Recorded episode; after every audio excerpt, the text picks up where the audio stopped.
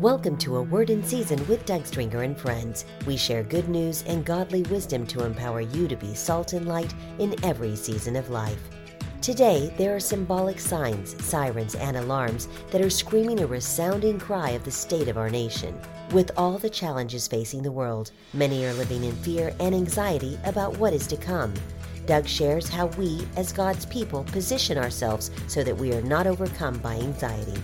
After the episode, consider leaving a review and follow us on your favorite streaming service. If you gleaned anything from this podcast, consider paying it forward with a gift at SomebodyCares.org. Now let's join our host, Doug Stringer.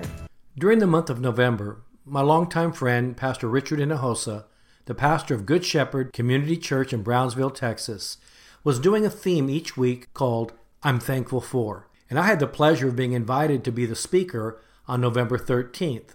Now, on that Sunday, they had already scheduled having baby dedications during two of their three services. And since it was also Veterans Day weekend, I thought what a great direction to take it and being thankful for generational inheritance and freedoms. There's something about an attitude of thanksgiving or an attitude of gratitude that releases blessings to us. I started out with Colossians chapter 1, verse 12 and 13. It says, giving thanks to the Father, who has qualified us to be partakers of the inheritance of the saints in the light. He has delivered us from the power of darkness and conveyed us into the kingdom of the Son of His love. How appropriate it was when I looked across the front with all these families coming up with their newborn babies to be dedicated to the Lord, and also to look across the congregation and see individuals, men and women, who had served in various branches of the United States military. I started the service by saying, I want to give a special thank you to all of our veterans and their families for serving this Veterans Day weekend and every day. You see, my father was a veteran of World War II, Korean War, and the Vietnam War. He also served as an underwater demolition frogman, or UDT. Later during the Vietnam War, they became known as the Navy SEALs. My stepdad was a hospital corpsman, and he served during Vietnam War as well. My grandfather Stringer was a veteran of World War I. Although they did not die in battle, my father and my stepfather both died far too young from military-related cancers. So I said, may we take time to reflect on so many who've given the ultimate sacrifice for all of our freedoms, as well as all those whose lives and families were affected directly in defending those freedoms and liberties. And then I said, let's think about the ultimate sacrifice of sacrifices.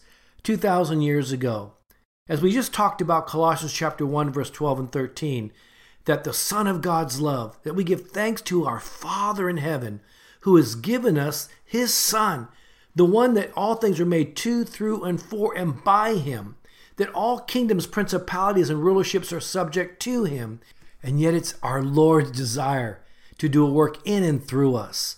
I've shared in recent podcasts about the lighthouses, that it brings light in the midst of darkness.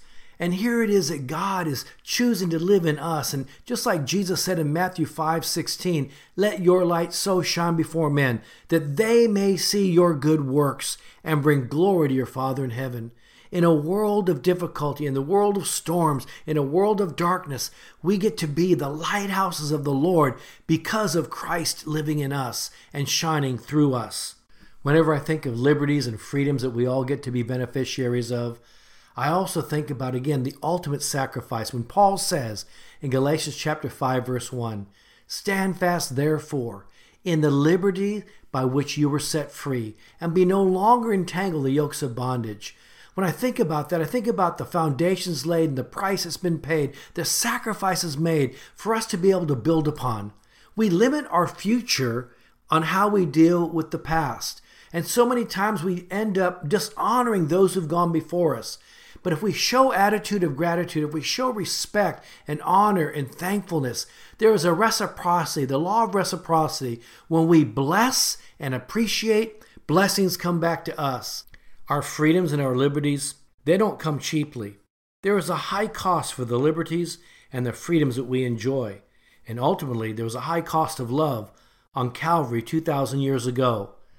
How easy it is for us to take for granted the sacrifices that have been made for each and every one of us to enjoy and to benefit from the liberties and freedoms that we so cherish. I still remember that when my stepfather was stationed at the Oak Harbor Naval Air Station on Whidbey Island, Washington, there was a large billboard just outside the base that read, "Pardon the noise, it's the sound of freedom." Today there are many symbolic or even proverbial signs and sirens and alarms that seem to be screaming out a resounding cry of the state of our generation, the state of our nation. Just a glance at the daily news reveals to us just how volatile things are, and there is a battle for the very soul of a nation and for a generation. Many are looking for a sense of direction, a sense of foundation to build upon, and yet there seems to be so much attack, spiritual attack, internally and externally, that causes many hearts to be overwhelmed. And yet in spite of all the challenges that we might face in our nation, around the world, in our families, in our generation, in spite of those challenges, there's so much to be thankful for. Philippians 4 verse 6 says, "Be anxious for nothing, but in everything by prayer and supplication with thanksgiving. Let your requests be known to God." Psalm 107 verse 8 and 9 says, "Oh, that man would give thanks to the Lord for his goodness and for his wonderful works to the children of men, for he satisfies the longing soul and fills the hungry soul with goodness." There's something so powerful when we come before the Lord with an attitude of gratitude. There's something about honor and appreciation and respect that releases blessings back to us. Yes, I'm thankful for God's promise of generational inheritance and the freedoms and liberties that he has already provided for us. I'm thankful for those who've laid foundations and made sacrifices and paid the price for my liberties and freedoms today. Too often our posture in prayer is one of primarily supplication and petitioning God. We are in places of desperation. When we're in need of breakthrough, we tend to rush to the Lord and beseech him for what we want, what we need. And God certainly wants us to come to him with our needs and even commands it. But I believe we would see greater breakthrough if we remembered to come with an attitude of thanksgiving before the Lord. As Paul said in Philippians, "In everything with thanksgiving." I can remember a time of great desperation in my own life when I needed personal and spiritual breakthroughs. I got home late one night after witnessing on the streets and seeing very little fruit. I was overwhelmed. I was frustrated. I was tired and discouraged. I didn't feel like praying. I didn't want to worship. I could feel my heart getting hardened at that moment. I remember falling down on my mattress in that dark room and crying out to the Lord. In the darkness of my room, I remember the story of the woman at the well, the Samaritan woman in John chapter 4. And the Lord spoke to her and said, "Give me a drink." And I sensed the Lord was speaking to my spirit the same thing, saying, "Doug, just give me a drink. This is not a time to ask me for anything, to have supplications or petitions. Right now, just give me a drink." And I thought to myself, I'm the one that needs a drink. How can I give you a drink, Lord? And again, remembering the story of the Samaritan woman when she says, "Who are you to ask me to give you a drink?" And Jesus said, "If you only knew who was asking you for that drink." I realized what the Lord was asking of me. He was asking me to give him a drink, realizing that in giving him that drink, giving him the thanksgiving and gratitude and adoration, just because of who he is and what he's already done for me, that it would actually benefit me. Because he's the giver of life. He's the living water, that he gives us a deep well that never runs dry because it comes from the water source that never ceases. The rivers of living water that flow from the mercy seat of God, from the throne of grace. In him is all life and life more abundantly. So out of sheer simple obedience, I stood up in my bedroom in the dark and I began to thank God for what he'd already done in my life just because of who he is and what he's already done. I still didn't feel like praying. I didn't ask him for anything. I wasn't giving supplications or petitions. I was simply just beginning to think of the things that I could praise him for, thank him for, to show an attitude of gratitude. I simply just began to think of all the things I was grateful for. Initially, I didn't necessarily feel any emotion. I didn't feel anything, but simply obeying God, because the highest form of worship to God is simple obedience to God.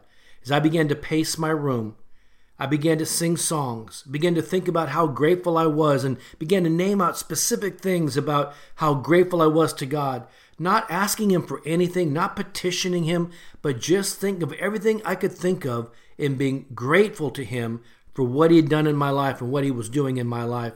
And then it started to hit me. The Lord began to remind me of where he had brought me from. And suddenly I wasn't just thanking him with my mind.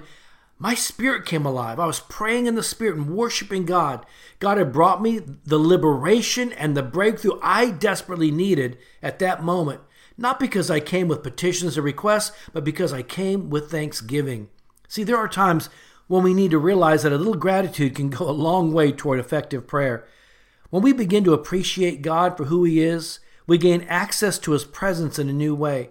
We enter into the gates of his presence when we enter with thanksgiving, and in his presence great blessings and power is released. My prayer for each of us today is to have a new season of prayer in our lives, a season of effective, effectual prayer. As we align ourselves with God's kingdom and his righteousness, and as we align ourselves with others he has put in our lives, we can come to a place of agreement in prayer because agreement is a place of power. I know that we will find new levels of release as we continue to praise God, thank God, release adoration and worship unto him. Make a commitment today to come before the Lord with thanksgiving. Be diligent in your times of prayer, both individually and in coming together with people of like spirit. Armed with the prayer of faith, we will see God working in us and through us as vessels of breakthrough for our land. Serving the Lord with gladness and entering his gates with thanksgiving. Psalm 100, verse 1 through 5.